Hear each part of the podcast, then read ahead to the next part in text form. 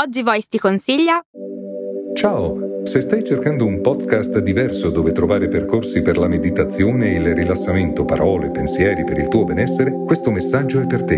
Il nostro podcast si chiama Meditazione guidata e rilassamento. Ci trovi su tutte le piattaforme di podcast. Ti aspettiamo. Daily Cogito. Svegliarsi per pensare oppure pensare per svegliarsi? Ogni mattina dal lunedì al venerdì con Ric Dufer.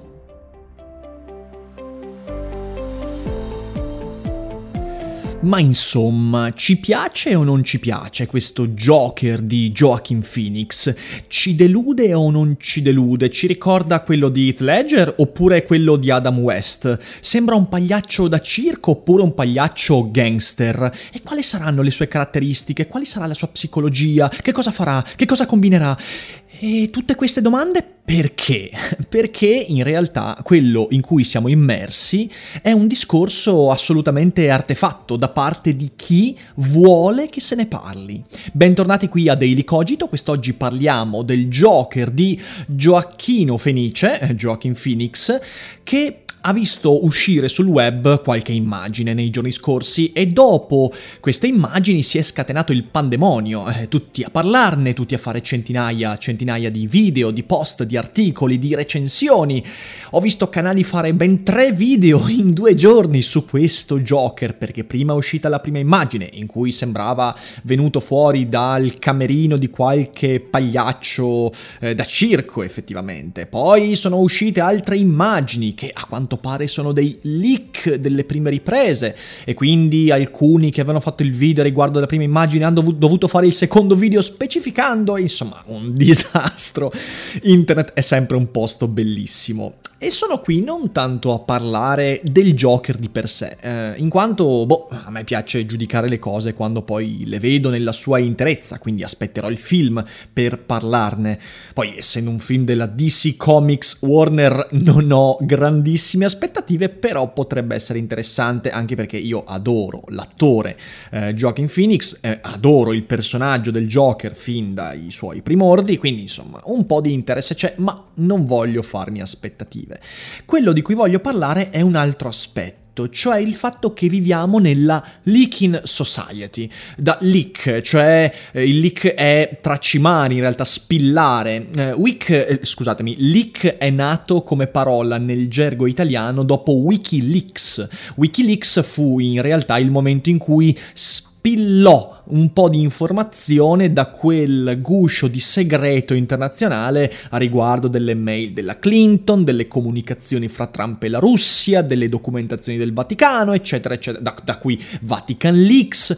Ecco, oggi il leak non è più qualcosa che ha a che fare con i segreti internazionali, ma ha a che fare con la società dell'intrattenimento. E di nuovo questo mi porta a pensare a quanto siano correlate la politica e l'intrattenimento e insomma andate a riascoltarvi eventualmente l'episodio sul, uh, di, di, Daily Cogito riguardante uh, il matrimonio di Chiara Ferragni e Fedez. E però non stiamo parlando di questo, stiamo parlando della Leaking Society, ovvero un momento storico in cui il leak non è più un'eccezione, ma diventa la regola. Diventa ciò che pervade il discorso intorno al prodotto dell'intrattenimento. Tutto è cominciato, cominciato tra virgolette, è cominciato molto prima, ma è cominciato massivamente con i leak delle puntate di Game of Thrones. All'inizio questa cosa un po' mi puzzava perché? Perché questi leak che io ho visto prima dell'uscita delle puntate, devo dire che erano molto belli da vedere, erano di alta qualità, erano delle puntate eh, da DVD, insomma, quindi non cose filmate di nascosto oppure file trafugati e poi ricodificati. No, erano effettivamente delle puntate fatte e finite con l'audio ottimale, con il video ottimale. Quindi ho detto, ma insomma, ma chi è che l'avrà fatto sto leak? Ecco, io credo che dopo la terza volta in cui c'è stata questa azione, questo, questo tracimare di bit al di fuori di quello che doveva essere il segreto eh, della, della cinepresa, io credo sia diventato chiaro ed è sempre più chiaro che questi leak in realtà sono forniti dai produttori stessi. Perché questo?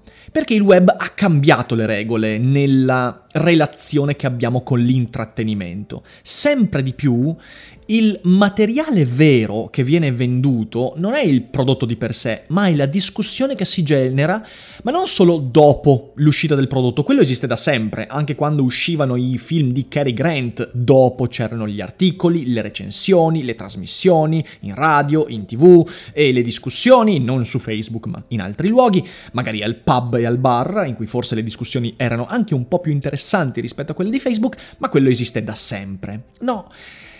Il cambiamento di questi tempi è che il prodotto discussione, il prodotto dibattito si diffonde ben prima della visione, dell'uscita, della pubblicazione del prodotto. Voglio dire, ormai i veri prodotti su cui le case produttrici eh, puntano l'attenzione sono le reaction ai trailer, anzi prima ancora i trailer, i secondi trailer, i terzi trailer e poi ci sono anche lì i leak dei trailer e i trailer fatti in versioni diverse, il trailer in HD, non in HD, i trailer con delle immagini tagliate. Dopodiché arrivano le reaction a tutti questi trailer e quindi ci sono i canali YouTube sponsorizzati o meno dalle case di produzione, quindi eh, autorizzati o meno che fanno le reaction, che fanno le recensioni ai trailer e poi ci sono i canali che fanno le recensioni alle recensioni dei trailer in una cattiva infinità che ci porta sicuramente prima o poi a un buco nero di discorso in cui l'universo ci chiederà conto di tutte le parole, opinioni e bit che abbiamo diffuso nell'etere. Quindi il vero prodotto non è più il film, così come non è più il disco musicale, non è più, non è più il prodotto fatto e finito, quello che poi andiamo a vedere o ad ascoltare, di cui fruiamo, ma è tutto quello che viene prima, tutto quello che si sviluppa intorno. Io credo che in questi giorni stiamo vivendo un esempio eclatante di questo, ed è il film di Sorrentino Loro 1 e 2. Non solo Sorrentino ha tratto profitto dalla divisione in due parti di questo film che io ho visto, non ho particolarmente apprezzato se non in alcune parti, ma io sono un detrattore di Sorrentino, pa- Paolo Sonnellino in realtà io lo chiamo. Eh, in realtà non, non, ha fatto, non ha soltanto fatto questa furbata, ma ha anche fatto la tripla paraculata scusatemi il francesismo, di eh, produrre una versione unificata delle due parti, ma con scene tagliate perché non può durare 3 ore e 50, per concorrere agli Oscar, i quali non possono far, co- far concorrere film in due parti. Quindi venderà una terza parte e tutto quello che si è prodotto intorno in realtà è il vero prodotto. Sorrentino conta sul fatto che tantissime persone hanno parlato, parlano e parleranno di tutte queste scelte che non hanno a che fare con il prodotto fatto e finito, ma hanno a che fare con appunto il leaking, questa tracimazione di discorso che valica in importanza e anche in profitto e in attenzione il prodotto in sé per sé, al punto che ormai il prodotto finito è solo un accidente, quello è diventato l'eccezione. Una volta c'era il prodotto, la regola, e tutto quello che si sviluppava intorno, leak o non leak, erano le eccezioni, il correlato. Adesso si è rovesciato completamente.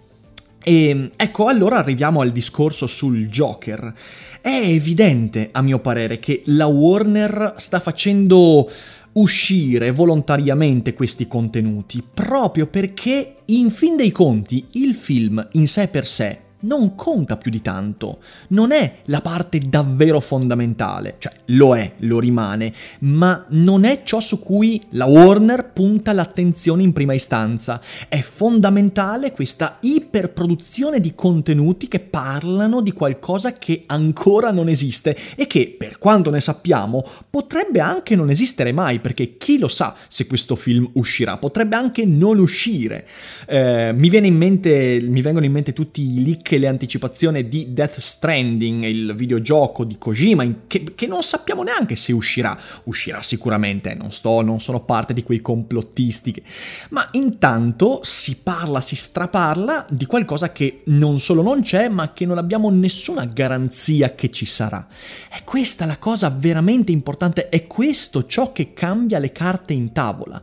È questo che ha permesso a Suicide Squad di essere comunque un grande successo, anche se poi il film fatto e finito faceva acqua da tutte le parti, e Batman v Superman, un po' tutti i film della DC Comics, ma questo si può fare anche della Marvel, si può fare di qualsiasi grande produzione. Ormai il leak tracci, la traccimazione dell'informazione, delle immagini, dei video, la produzione di reaction ai trailer sui trailer e, e, poi faranno anche i trailer delle reaction ai trailer, un disastro, sono ormai la regola, sono il prodotto vero e proprio. Perché questo? Perché ci si è accorti che è molto più proficuo, molto più profittevole mantenere l'attenzione di un gran numero di spettatori per otto mesi prima dell'uscita del film che non mantenerla per l'ora e mezza della durata del film. Viviamo nella società della guerra dell'attenzione, in cui l'attenzione, come ho già detto in passato sul canale YouTube, è la prima risorsa, la risorsa che ci permette di più di fruire di contenuti e di anche farci convincere, portarci al cinema, eccetera, eccetera. Quindi il biglietto del film poi alla fine conta molto di meno rispetto a tutto il sistema pubblicitario, promozionale, in cui ti vengono offerte mille cose diverse, non solo quelle inerenti al film, durante i mesi in cui tu vieni preparato a qualcosa che alla fine dei conti non sarà più così tanto importante. Questo è un bene o un male? Non lo so, io credo che questo sicuramente sta contribuendo alla parcellizzazione della nostra attenzione. Si fa sempre più fatica a mantenere alta l'attenzione nei confronti di un contenuto e si tende sempre di più a farsi catturare l'attenzione da 10.000 contenuti diversi, però non è l'argomento del video. La cosa che vorrei mantenere ben chiara è questa.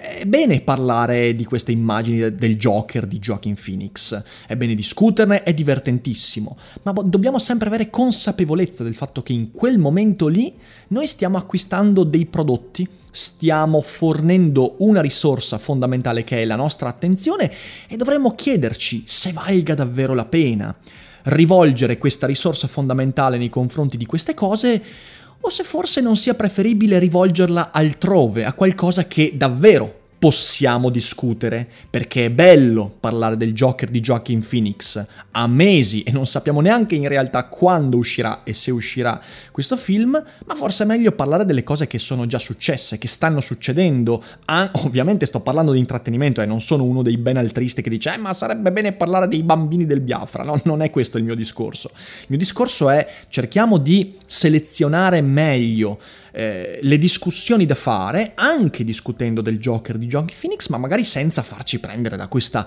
da questa abominevole, eh, abomine- da questo abominevole oceano di attenzione che ci richiede la Warner in questo caso, e magari avendo più dimestichezza con questo meccanismo della leaking society. E stando bene attenti, e stando bene attenti mi raccomando al fatto che discutere di quella cosa lì è ciò che la Warner vuole da noi ed è per questo che ci sono questi leak. Quindi mi raccomando, Facciamo attenzione e stiamo allerta. Ditemi voi cosa ne pensate, magari non ditemi cosa pensate del Joker di Gioacchino Fenice, perché, eh, ripeto, abbiamo troppi pochi elementi per parlarne e non credo sia veramente interessante parlarne.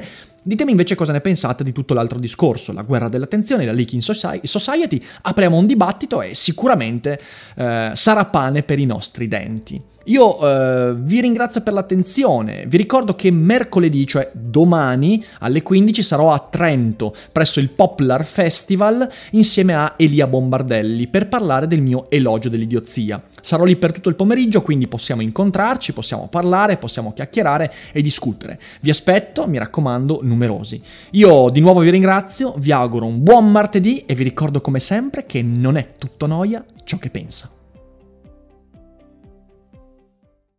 Ciao, sono Arianna di Voice e oggi ti consiglio di ascoltare. Hai mai finto un orgasmo? Sai come funziona il piacere sessuale? Quando devi fare sesso entri in ansia e ti perdi tutto il bello? Sono Leni, faccio la psicosessuologa e la mia missione è che tutte le persone possano vivere una sessualità serena. Ascolta il mio podcast, Vengo anch'io. Lo trovi su tutte le piattaforme.